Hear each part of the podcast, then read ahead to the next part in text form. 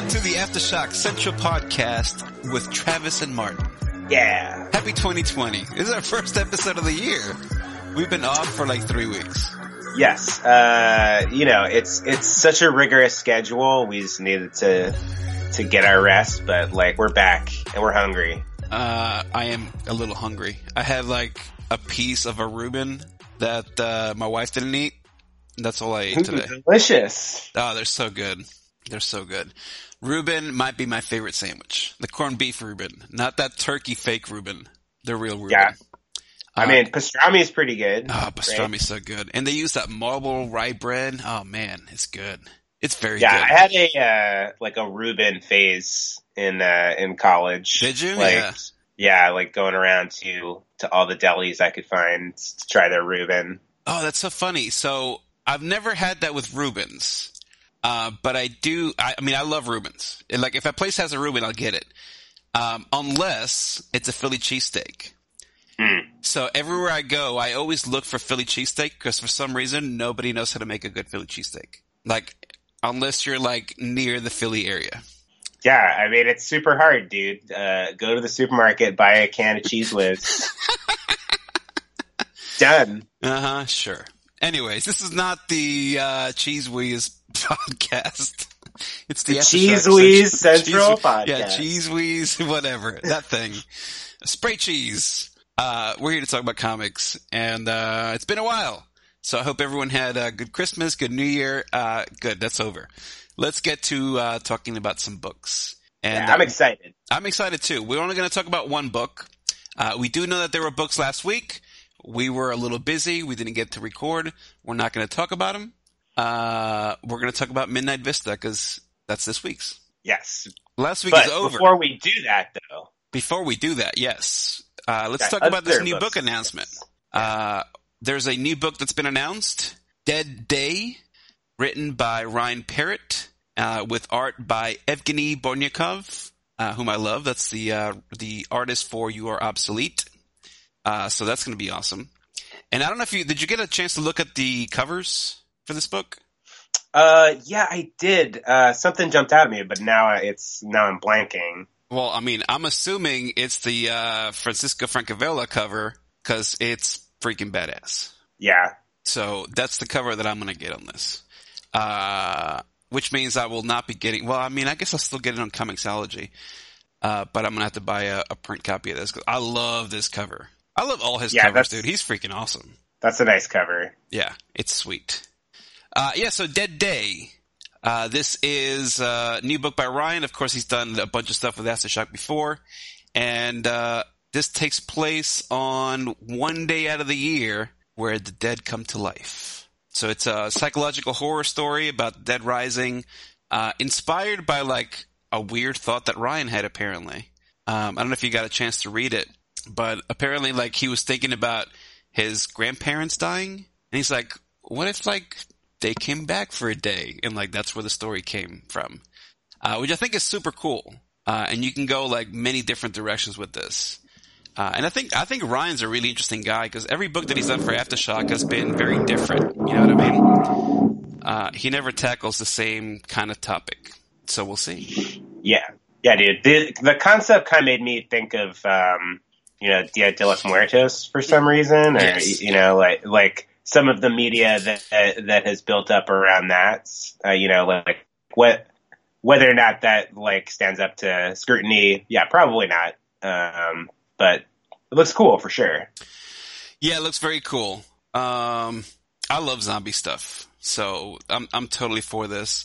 Uh, I was I was trying to figure out like if this is like a, a full arc story or if this is like vignettes of stories. Uh, I don't know if you ever read uh, the the book World War Z. Uh, not watched the movie. The movie is not the book. Um, the book's awesome. The movie's kind of meh, but uh, it's in in that book you have like different stories, different vignettes of like the the zombie war basically, uh, and the aftermath, and it's it's freaking awesome. I hope like this is something like that, where each issue is kind of self-contained, but you're telling this overall story. Sure. Yeah. I mean, like in that way, I, I don't know. The, the benefit is you can kind of extend it as long as it's good. You know, Yeah, like like it it doesn't take as much advanced planning. Um, yeah, you know, I, I that sounds like an interesting approach. You know, some people maybe more like need a singular narrative, but uh, I mean, it sounds like an interesting idea. Yes, I agree. Uh, so we'll see. This is coming out April 15th, so we still have a couple months before it's out. But uh, I'm very excited. It's a good creative team and interesting story. And I love me some horror. My my tweet about this was there better be a character named Martin in it. Dude, how many characters do you need? I need all the characters. Okay, I gotta, I I- gotta keep my somebody- lead on Ronnie. Yeah, I mean, are you are you keeping score? Because I would be very curious. I feel like you're way in the lead, I am pretty and sure I am. is is like a distant second, and I am like basically not on the board. All right, we need. All right, forget Martin. This book needs to have a character named Travis. no, I don't want it now. I yeah, like you know, thanks. I don't need your pity. Uh, anyway, the uh, the preview pages for it look really good, so I'm excited, man. Very excited. Uh, I don't know if you ever heard this whole thing. Do you know? Do you know the origin of like the whole Halloween, uh, All Saints Day, all that stuff? Like those three days. Um, I mean, bes- besides it being like a um, like whatever a solstice festival or something, like like a pagan festival. Yes, but the yeah, it is a quote unquote pagan festival. Um, anyway, appa- apparently it has to do with the uh, the meteor showers, the Taurid meteor showers, um, because they happen at at this time of year. Like these three days are when they're like the most, the the brightest or whatever in the sky. Uh, you get the most meteors shooting through the atmosphere at this time of the year. Um, so the theory is that like at some point, like some of these asteroids or whatever like hit and a bunch of people died. So like it's a yearly celebration of, of this thing that happened. Really? Yeah. Huh. Yeah. Pretty interesting. Anyways, looking forward to that one. Dead Day. God, what a cool day. I want this in real life. I'm prepared for the Yeah. zombie apocalypse. All right, let's move on to Midnight Vista, number five. Uh, this is the final issue of the series. Of course, written by a friend of the show, Elliot Rahal, with art by Clara Meath, colors by Mark Englert, and letters by Taylor Esposito. Uh, so thoughts, Travis? Uh, okay. I guess first thought is this is the final issue. Yes. Is that correct? Yes. Okay. Okay. Uh, I mean, I was a little bit confused with the ending. If Mm. like, if it's, I don't know if you're down to, to jump right towards the end and, and hash that out a bit. Uh, sure, if you want to start there. Uh, okay. Um, so like obviously, uh, you know, the men in black or whatever, they're up in the helicopter Mhm. above, uh, the building. Um, and, you know, Oliver sets off running. The cop who's wounded shoots, uh, like the cult leader who's gonna gun him down. And then he, like, I guess he jumps off the edge of the building and not sh- like like pretty much it's over. Like we see a glimpse of the uh, you know his friend from the UFO. Mhm. So I guess that implies that the UFO came back and took him away. So that's not what I got out of it, but Okay. I, I can definitely see that reading. Uh, maybe we should a- ask Elliot what the, the intended reading is. Uh, so the way that I saw it ha- was a little more, uh, let's just say esoteric, maybe. Okay. Because you have all the stuff with the Star Children, uh, which I definitely want to talk about because I don't know if you know this, but the Star Children is a real thing. Um, you have this whole thing with the Star Children, and they're talking about like uh, what's the the term? I think it's like transmigration of the soul kind of thing. Mhm. Um, there's all this like back and forth between like communicating with these like extra dimensional entities, right? Because they're not like the aliens are not like physical beings, right? They're like some other dimensional thing. We just see them as like the big eyed gray aliens because like our brains are too stupid to like see what they really are. basically, right?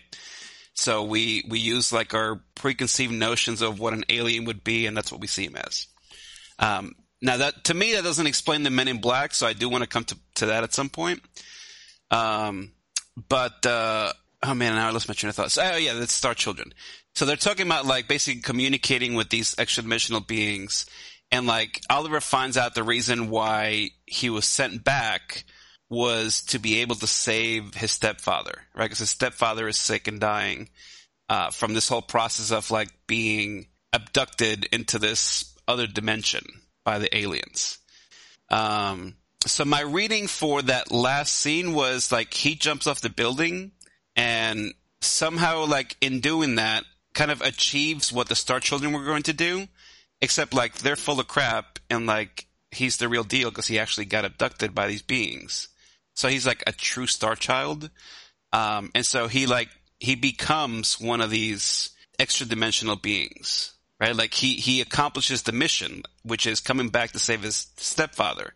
And that's how he saves him. Okay. I mean, so a, a lot of that I feel, um, is, is kind of like a, a, a, pretty close reading of what the cult leader Raj was saying. Mm-hmm. Right. So, so like, you know, I guess I was confused reading that. Like, I was like, oh crap, this dude's crazy, mm-hmm. you know, and, and like that he, you know, like I, I know certainly they, they do talk to, um, like his experience on the UFO and being like, we're going to take the shape of something that you can deal with, like that trope. So I guess I'm down with that. I just, I don't know. I, I guess I wasn't ready to really consider that uh, like this cult leader guy actually knew what he was talking about. I see what you mean. Okay. Um, yeah, I, I want to come back to the cult leader in a few. Um, I mean, I, I, I, get what you're saying, um, but I, I want to. You know what? Let's just go ahead. Um, uh, so, are you familiar with Star Children? No, just do it, man. All right. So, this is some like weird, like new agey thing. Okay. Um, by the way, if you believe in Star Children, I'm not demeaning your beliefs. Uh, I believe all beliefs are equally valid. Um, but uh, basically, it's like these people that think their children are basically like sent here from like the universe, right? By like not necessarily God, but like some kind of extra dimensional entity or force or civilization or whatever um, because like humans are stupid and we're ruining everything. So they're sending these like special children that have like psychic abilities and like really high like empathy, emotional brains to like help us advance like evolutionarily in the universe. Okay. So like we stop being dumb apes and like become like these beings that are sending the star children here. Um, so there's like different kinds of star children. There's like indigo children. Um, what's the? Other? I think it's like indigo, crystal, like rainbow. There's like different kinds of star children. Um, and each of these different star children have like different qualities, right? So like indigo star children would be like kids that would like upend the the establishment basically right? So like think of like Jesus or Buddha or something like that. Like they would be indigo children, right? They're sent here by these otherworldly entities to like expand our consciousness and like show us new ways of thinking about the world. Um, then like some of these types of children, like that's not their purpose. Their purpose is to like m- make people like have some common sense basically, right? Like they're very chill, like, uh, they they see things in a much wider scope, so they're able to like bring those big ideas and kind of numb them down a little bit, I guess. Um, and then like rainbows, like a combination of all these things. Anyways, it's like a whole thing. If you go on YouTube and look this up, like you will be astounded by this stuff. Like there's like Star Children conferences, right? Where like parents take their kids there. Um, and you can make your own decision on how you feel about these people and what they do or do not do with their kids or to their kids psychologically. Um, but like these people firmly believe this, and and again, that's fine. Uh, all beliefs are equally valid. So that's kind of where the I, I feel the idea for these Star Children come in. Um, I don't know, like the the stuff that I've seen of Star Children, it's always like smaller kids. Um, there are like some adults that have kind of been raised as Star Children, um, which I feel like maybe they're not really living to their purpose because I don't know that the, any of these Star Children are doing anything like outside of their Star Children community. Uh, so I think it's interesting that that concept is brought into this book um, and I understand why, because I think overall it makes sense into what the ultimate goal of the story ends up being. Um, but I, I, found it really interesting because when the Star Children were introduced in this book a few issues ago, uh, I was very was it last issue or issue three? It doesn't matter. Uh, when they were introduced, I was like, this group is pretty culty, right? And I think Elliot mm-hmm. does a good job at like playing around with that a little bit, right? Because like they even talk about it themselves, like they joke about it, right? Like, oh, people see us as a cult. Well, are you a cult? Uh, yeah, kind of. Yeah, uh, dude. Which, like, cool. They know that they're a cult. Um, but like, you know, what's a cult, right? Like every religion starts off as a cult. So, uh, that, that to me, that means nothing, right? Um, but so it, oh, it, from the interactions that we've had with the Star Children, it did feel like maybe there was some kind of benevolent group, right? Like modern day hippies, basically. And, and as we find out in this issue, that's really not quite the case. Cause for some reason, Raj feels like, this turns into, um, oh god, what was that? The ones with the Hale-Bopp comet. Heaven's Gate. Heaven's Gate. It, it ends up being very Heaven's Gate, right? Like, the ultimate goal is to communicate with these extra dimensional entities. And the only way to do that, of course, is to leave your physical body behind and like use your soul to communicate with them. And how do you do that? Well, like they're all going to shoot themselves in the head, right? So you have a little bit of, uh, you know, the, the Jonestown don't drink the Kool-Aid kind of thing, um, which I, I thought was really interesting how that whole thing was played around with. I would love to see Elliot like tackle some other story with this like cult mentality being a more prominent aspect of the book, uh, if that makes sense. Because I thought like he really nailed like the psychology of these groups? Yeah. Um, I mean, I, I think it begs the question, you know, like, do you think that, you know, this guy, uh, the cult leader was right? Or, you know, like, are you saying you think that he's wrong about, like, the people, like, shooting themselves in the head and, like, that being this transmigrational event? Um, I think again, because I've seen some of these like Star Children things on YouTube, um, I'm I'm kind of familiar with like the rationale behind some of these things. And I think this kind of maybe is a callback to part of the discussion we had with Elliot, right? Where like, if you really fervently believe in something, like that's your reality kind of thing. And we, we don't see what happened to Raj or any of these other kids, right? The only event that we experience is Oliver's abduction, okay, and and what happened afterwards. So the only the only thing we have on this guy is what he he is telling us, right? But ultimately, he seems very unreliable because like he basically just wants to kill all these people, so like their souls come into him and he can communicate with the aliens, right, or the the extra dimensional beings. Um, and like maybe that's how it works but like, it seems like that would not be the case, right? If if you think about it for like two seconds, you're like, no, that can't be right. Well, yeah, I, I mean, like it comes off pretty crazy uh, in the book, I would say, and like, you know, I think obviously there is a undeniable uh, component of like this group that is, you know, I think modeling Scientology uh, and you know that was founded by a sci-fi author. You know, it's so weird. Nick and I were just talking about Scientology. Yeah, like so. You, you know, I think obviously he seems like a dubious authority. Uh, you know, I but to your reading of the end, it's almost like maybe he was right by accident about something about what you know like if what he was saying was on base and he just didn't really understand the mechanics of how to do it or whatever. I mean, that's interesting. So, all right, let me put it to you this way: Have you ever heard? Um, I think it's a poem actually, uh, but the story of the elephant and the blind men. No. All right, so I'll, I'll give you the story super fast, and I'm not going to go through the whole story because it'll take a few minutes, but uh, super quick. Basically, uh, I'm pretty sure it's a poem. It might be based on like an older, like actual mythology, like Hindu or Buddhist or something. Um, but basically, like there's an elephant and there's like a group of blind men. I don't remember how many, like five or seven, something like that. And the blind men come up to the elephant. So they're, they're asked like, you know, reach up in front of you and, and tell me what you feel. Right. So one blind guy goes and like feels the elephant's trunk and he's like, oh, like this must be like a giant snake.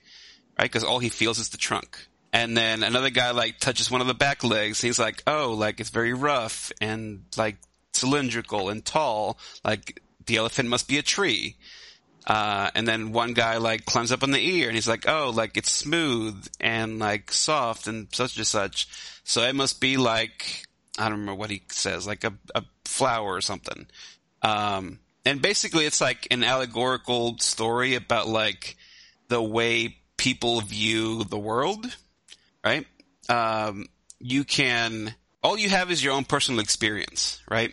So when you try to grasp reality or I mean, in the case of this, and I, I would assume in the case of the story also, um, like grasp what God might be, um, you you don't really know. So you're just like grasping with your limited senses and try to gain some understanding, right? So ultimately, like all these guys are touching the same elephant, but because they're touching different parts of it, they see God or the elephant as like a totally different thing, right? So for some of them it's a snake, for some it's a tree, for some it's a flower, whatever.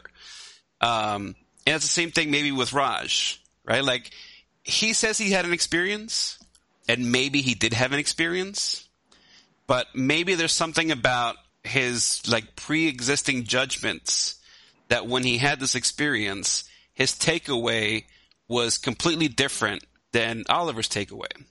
And so his takeaway is like, yes, I can go back to these people and like be an extra dimensional, like enlightened entity. Um, but the way for me to do that is like everyone kills themselves and brings their soul into me and I'm like an antenna and I shoot myself up. Whereas like Oliver sees maybe like a little closer to what these entities had in mind in terms of like evolving yourself, I guess.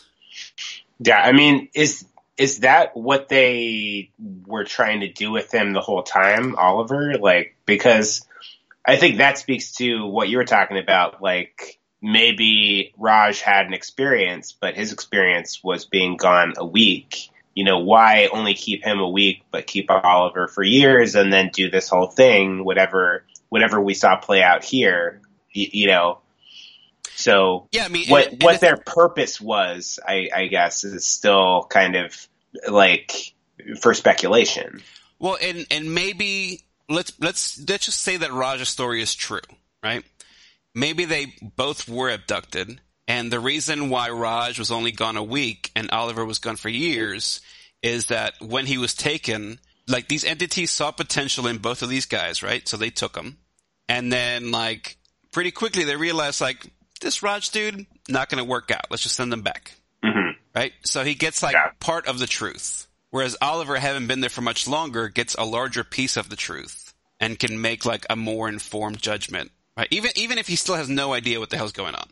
Yes, and I I realize I think and it has bearing that um, like when they they're flashing back in, in this kind of regression ceremony, uh, at- like to the scene where he's the his friend is telling him you've got to go back to Earth and get the medicine or whatever. Uh, that when he's like when he volunteers to go back to Earth, the friend says fascinating Mm. Like as if that you, you know he's studying him and like that was the, it's it's this study is still ongoing hmm i don't know just throwing that out there Yeah, no, that makes sense.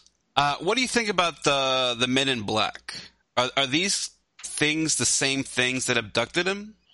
that actually was my my reading uh, was like given that they disappear at the end along with him, Mhm. that like maybe they were. What if the whole time they were, I don't know, just trying to protect him or you know, like watch him, um, and so that's why they they leave at the same time. But I don't know. Yeah, so that makes sense. I uh, I was thinking about that. I was I was I was reading the issue, um, and and I wasn't quite sure because like some of the stuff they say doesn't seem to fit with like the experience that we've seen Oliver have, right? And and granted, like technically, we've only like seen him talk to that one little like fox bird thing. Um, what was the little thing's name?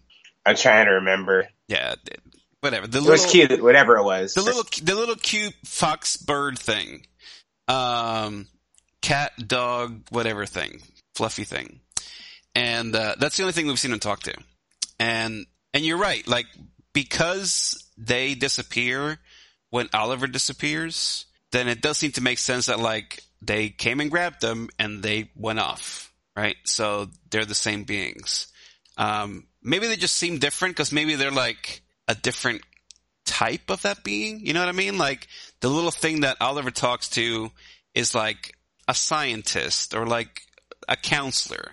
And these guys are like enforcers, right? So like their approach is different. Cause like if the thing is, if they're the same, why don't just like abduct him like they abducted him when he was a kid? Yeah, and I mean more to the point, why erase his memory before he gets here? Yeah, right. You know, like I, I don't know. So, so I think I think the erasing the memory part is part of the whole deal, right? Because like the point is not for you to like have this experience with these extra dimensional beings and like know how the universe works. The point is like you you're given the knowledge, but it's up to you to figure out how how to use it and how it works and how to read it, right? And if you and if you're able to read it and use it properly, then you're able to go back to this place. And if you can't, you end up like Raj. You see what I mean? yeah, maybe you, you know, but like seems like a pretty tough test. Well, I mean, if you're gonna have the the knowledge of the universe, like it's not gonna be an easy thing. Mm. You know what I mean? Like they're gonna make you work for it.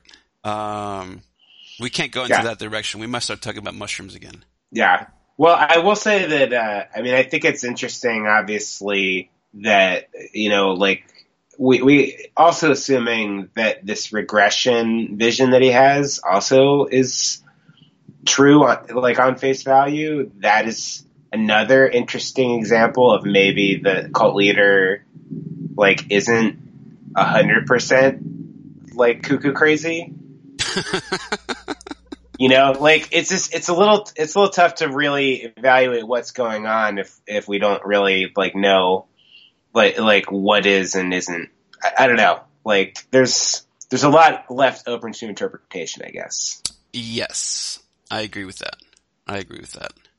Um, just to go back to an earlier point, I I did feel the way you felt about the ending though, because I got to the end and and for some reason like the page count caught me right. Like I was like, oh, this is the last page. How how are we ending this?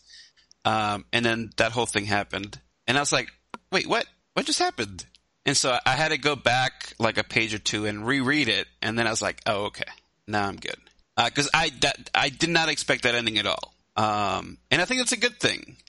You know, I I often complain when I like, especially when I watch movies, not so much with comics and other things, but like there's so many movies that I'll start watching, and like 15 minutes in, I'm like, oh yeah, like this is how this movie ends. Right? And you get to the end, and that's exactly what happens. And you're like, okay, like, that was fun. That was a fun hour and a half. But like, I want to be blown away. You know what I'm saying? Like, if I'm in- investing this time, I'll be like, oh shit, did not see that coming. Uh, and I, I kind of felt like that with this book. Uh, I to be honest, I felt like that, like this entire issue. Um, cause I'm, I'm reading this stuff with Raj and the, the Star Children. I'm like, man, like either Elliot and I are like long lost twins or like, you know, like Elliot understands this bit that he's writing. You know what I mean? And because I understood a lot of it, it kind of resonated with me a little bit as well. Yeah, I mean, I think it's intriguing, dude. Like, it's it's an approach to to storytelling that's obviously like in contrast to something where you check all the boxes and and you're very precise about what happens and what you're trying to say, you know? Mhm.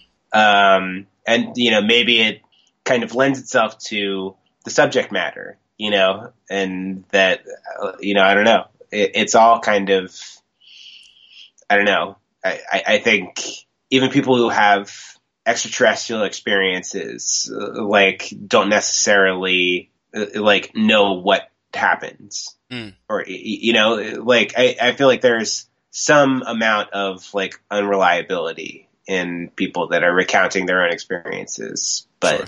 so you know maybe that is more in keeping with the subject matter this kind of like ambiguity about who's right uh, in what happens Mm-hmm. Yep, that's true. Uh, what else do you have in this book? Mm, I mean, I think that is a lot of it. I guess I will say, uh, you know, it's interesting how much the cop gets into it, Mm, gets yeah. like in, in, invested in all of it, and you know, he's like, you know, wounded at the end of the issue. So I don't, I don't know, like if it's guaranteed he survives to go back to his wife and make it up to her. You know, I mean, I think we can assume he does, right? yeah. Yeah, I think so. I mean, it's it's striking how far he went out on that limb, and I wonder if it just speaks to how big of a thing this has been to him for like you know the better part of a decade or two. Yeah, right, right, right. This like unsolved, super famous case. Yep, it's true. Yeah. All right, very good. Uh, I think that's going to wrap up our chat of Midnight Vista. So you want to rate this one up? Uh, yeah, I'll go four out of five. You're wrong. It's five out of five. This Ah. is great. It's great. I'm gonna. I think this weekend I'm gonna reread this entire series now that it uh, now that it's over. See if I can catch any other little tidbits in there. Uh, very good. So uh, that's the end of that discussion, but not the end of the episode. Because before we started recording, I looked up the publishing schedule, and we have no books next week or the week after. No. Yes. The next book is not for another three weeks. Uh, so that'll be February 5th. So that's the day we'll be, uh, we'll be back with the next episode. Uh, that will be with a new book. Uh, in fact, looking at the next month, Travis, there are three new titles coming out next month. Uh, so I think, I think that kind of makes sense with maybe the part of the slowdown in the publishing. Uh, so if, if you want to talk about this for a couple minutes, I'd be interested. Um, cause it seems like maybe we're, we're entering the next phase, uh, in Aftershock. Uh, we just haven't like had such a long run in between issues until now. I mean, I guess with the Christmas holiday, sure, but that's to be expected, right? You take a couple weeks off, uh, let people spend time with their family. But, uh, you know, Aftershock's always been really good about like putting out several new books every single year. And, uh, and I think over the last year, there's been uh, like, there's definitely been new books, but we've also seen a lot of like pre-existing titles coming back for like a volume two or a volume three, right? Um, or in the case of Animosity, just like continuing. And, uh, and I remember when, when Aftershock first launched, like it was more like this, right? Where you had a slate of like five or six books and like that was the publishing schedule for a few months. And then you had like a brand new slate and that was your publishing schedule for a few months. Uh, so maybe we're, we're getting a little bit back to that. And, uh, I really like it. I'm, I'm excited to see like a bunch of new properties coming out. Yeah, I mean, what I would say is, you know, I, I feel like Aftershock has a lot of new books all the time, you Sure. know, and it's it's exciting whenever there's a new series that's announced and you read about it, and then uh, a few weeks or a few months later, you know, you get to see uh, firsthand. Um, I it, I know it's just interesting that multiple series all ended at the same time, and that multiple new ones are starting up at the same time Mm-hmm. like you know some I- I feel like maybe thinking about other publishers like when you're putting in kind of a new slate or whatever like a lot of people try to stagger that monthly so that you're only doing like one new series a month and Mhm. so when you end one like there's there's some overlap and you start a new one that month, but everything else like has continuity. Um, you know, that maybe is a little bit tougher to execute when maybe certain series you don't know for sure how many issues it's going to be. Mm-hmm. You know, like there can be a little bit of unpredictability there if you're kind of like maybe hoping for like an extended run based on sales. Um, Right. yeah. So, I mean, the good thing being we get a lot of new stuff all at once, and that's fun. Yeah. Yep, I agree. Um, I do see a a little change too on here. Um, and I'm trying to think. I don't think this is the case now. So, you know, aftershockers, if I'm wrong, by all means, let me know. Um, but there is a price hike for these new books, uh, but also an increase in page count. Um, cause Hmm. the, the three new books that are going to be coming out next month are all 4.99 books and they're all 32 pages. Hmm. As opposed to what we're getting now, which is 3.99 and I, th- I want to say like 26. I, I don't know what the exact number is. Um, definitely not 32 pages. So that's interesting. I don't know if it's like more story or like additional back matter. Uh, either way, I'm good. I love back matter. I wish more publishers put more back matter into into the books. Um, I know adding like additional pages gets expensive. Um, I remember hearing a while ago that there's like there's like a number where like it doesn't really matter. Um, and I think it's like multiples of eight, so it makes sense that it would be 32 pages. Because I think like a 32 page book would be cheaper to print than like a 26 page book.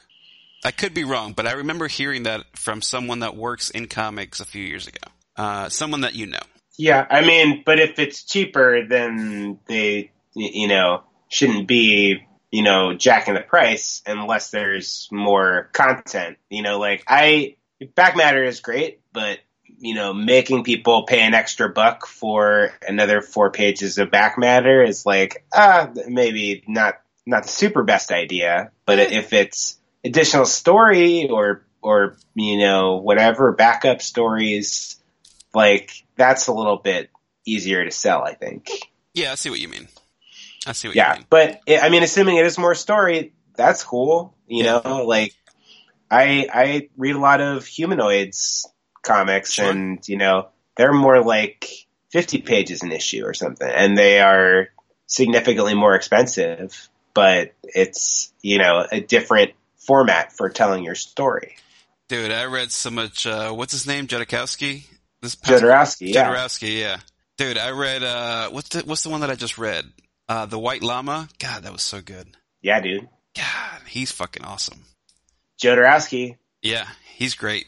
Uh, anyway, so yeah, so three new books next month. Uh, kind of a light schedule though. So we have, uh, there's going to be a new issue of Dark Ark next month and, uh, the conclusion to Shoplifters will be liquidated as well, uh, at the end of the month. Uh, but the three new books next month will be The Man Who Effed Up Time. That's, uh, John Layman and Karl Mostert. Uh, it's so weird. That's a very simple name and it seems to be harder than all the other ones. Um, that's coming out on the 5th, so that'll be our next book discussion. Then we'll have a week off, and then the 19th is God Killers number one. I'm very excited for that. It's Mark Sable and Maan House. And then really excited for this one on the 12th. Oh, okay. So there's not a week off. Uh, Undone by Blood or The Shadow of a Wanted Man. That's the new, uh, Zac and Lonnie book with Sam Kivelä on art. Can't wait for that. Yeah, That's the, uh, the crazy Western type book. hmm yeah, sounds like a good month, dude. Good stuff. Yeah, can't wait. All right, so uh, that's going to wrap up this episode of the Aftershock Central podcast. Uh, thanks for being here. Hope you enjoyed the episode and the book discussion. We'll be back in two weeks to talk about The Man Who Effed Up Time. Uh, I don't think that's the actual name. I think it's uh, F like symbol, symbol, symbol, ED time. Um, and that's it. We run a clean podcast. Nah, I don't know about that. You can find us on Twitter at the Great Magnet at Geekvine. Tell Ronnie hello. He's uh, going through some tough times right now at Runbar316. The show is at Aftershock Pod. Thank you for listening, and we'll catch you on the next one.